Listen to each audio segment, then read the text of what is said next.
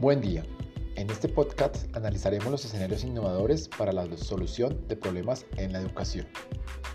Del mismo modo, haremos un completo análisis de las implicaciones que tienen los escenarios educativos en el nuevo contexto de la globalización y competencias necesarias para los maestros del siglo XXI. Así que no se mueven y escuchen hasta el final que se les, y sé que les va a gustar. Les habla Miguel Ángel Avendaño y Miguel López y esto es Escenarios Innovadores en la Educación.